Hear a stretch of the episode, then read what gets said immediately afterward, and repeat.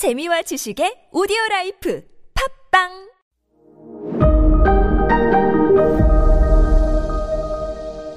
네, 여러분 안녕하십니까? 역사 스토리텔러 썬킴 인사드리겠습니다. 아유, 여러분 감사합니다. 여러분들의 성원 덕분에 아, 썬킴의 거침없는 중국사 벌써 베스트셀러 리스트에 올랐습니다. 아, 정말 감사합니다. 네.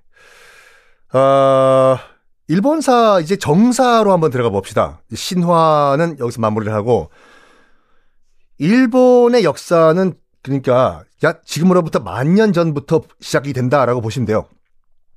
왜냐하면 그 이전까지만 하더라든지 빙하기였기 때문에 어 일본 열도, 일본 섬이 지금 시베리아와 또 중국 남부와 연결이 돼 있었어요. 그 말은 뭐냐면 일본이 섬이 아니니까 그냥 지금 같은 뭐 우리 중국과 다 연결돼 있으니까 그냥 걸어가면 돼요, 그냥요. 그때 이제 많은 이제 그 이제 일본인들의 선조들이 북쪽에서는 시베리아에서 내려오고 아이누족이죠. 그리고 남쪽에서는 중국 남부에서 올라가고 그 당시 오키나와도 지금 그 일본과 다 육지로 연결돼 있으니까 남쪽 어 이제 폴리네시안 지금의 그 동남아 지역에 있던 민족도 올라가고 그런데 슬슬슬슬슬 날이 따뜻해지면서 그 빙하가 녹아요. 빙하가 녹으면 해빙기죠. 그러면 빙하가 녹으니까 점점 점점 이제 수위가 올라가지 않습니까?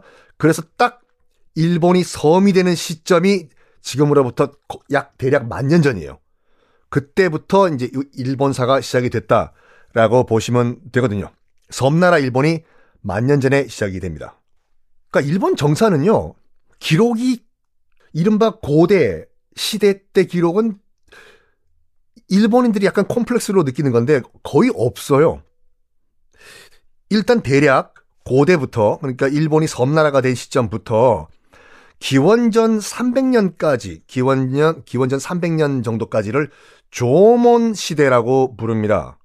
뭐 다 들어보셨겠지만 조몬이 뭐냐면 밧줄 승자에 글자 문자요 승문 이것이 이제 일본 발음이 조몬 인데 새끼줄문이란 말이에요. 우리 빗살무늬 같이.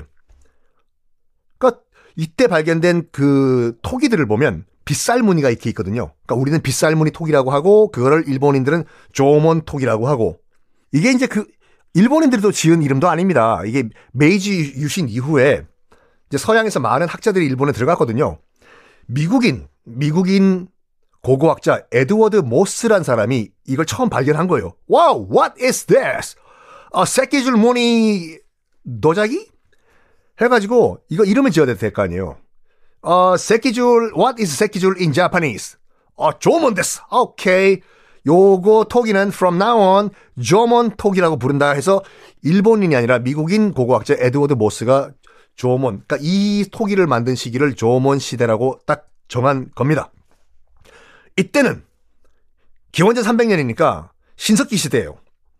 근데 일본에서 주장하는 제1대 덴노 기원전 700년경 그때부터 나라가 나라도 없고 지금 농사도 안 짓고 사냥해서 먹고 살던 이 시대에 무슨 왕이 등장을 합니까?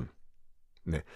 지도자는요. 이거 지도자는 어 어느 지역이나 마찬가지지만 우리나라도 마찬가지고 중국도 마찬가지고 일, 어느 지역도 마찬가지. 한 사회가 만들어지고 지도자 가 생기고 지배계급, 피지배계급이 생기는 시대는 청동기 시대예요. 요거 저의 또 강력한 라이벌인 최태성 선생님이 또 꽉 잡고 있는 한국사 시험에 맨날 나오는 얘기 문제잖아요, 이거. 지배계급, 피지배계급이 생긴 때가 언제냐? 뭐 구석기 시대냐, 신석기 시대냐, 청동기 시대냐? 청동기 시대입니다. 왜?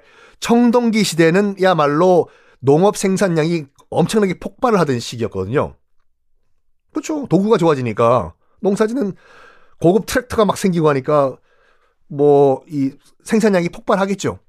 그럼 당연히 더 많이 쌀을 생산하는 사람이 있고 덜 생산하는 사람이 있고 땅 좋은 사람이 있고 땅 나쁜 사람이 있을 거 아니에요.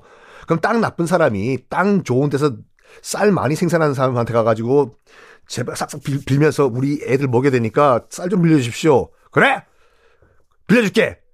그런 대신에 너 내 밑에로 노예로 들어와. 아이고 쌀만 빌려주시면 제가 노예 해드리겠습니다 하면서 자연스럽게 지배계급 피지배 계급이 요때 보통 청동기 시대 때 이루어집니다. 어, 이 조몬 시대, 조몬 시대는 아직까지는 농사를 짓던 시대는 아니었어요. 굉장히 질이 낮은 톡이에요. 이게. 높은 열로 가열하면 부서져요. 부서져요. 그래가지고 이 굉장히 조몬 시대 때 발견된 토기가 독특한 게 뭐냐면 일반적인 이 토기가 등장을 하면요. 일단은 농사가 시작됐다고 보거든요. 우리나라도 마찬가지고 일본도 마찬가지고. 그런데 일본은 독특한 게 조몬 시대 때 이 토기들을 조사해 보니까 아직까지 농사를 짓지 않았던 거예요. 왜냐? 그럼 이 토기를 왜 만들었을까?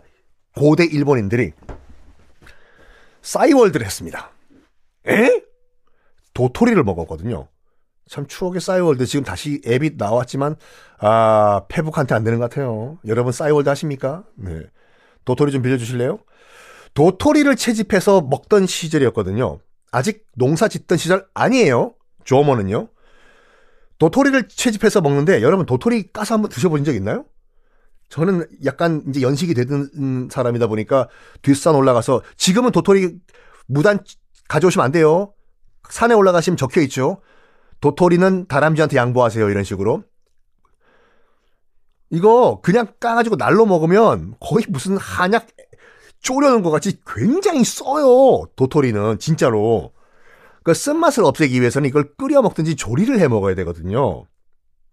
그래서 그 천지 빽가리, 천지 빽가리는 경상도 사투리로 사방천지에 있다는 말인데 사방천지에 있던 도토리를 저걸 먹긴 먹어야 되는데 어떻게 먹을까 하던 고대 일본인들이 어찌어찌 하다 보니까 끓여 먹는 끓여 먹으니까 쓴맛이 없으시더라 했겠죠.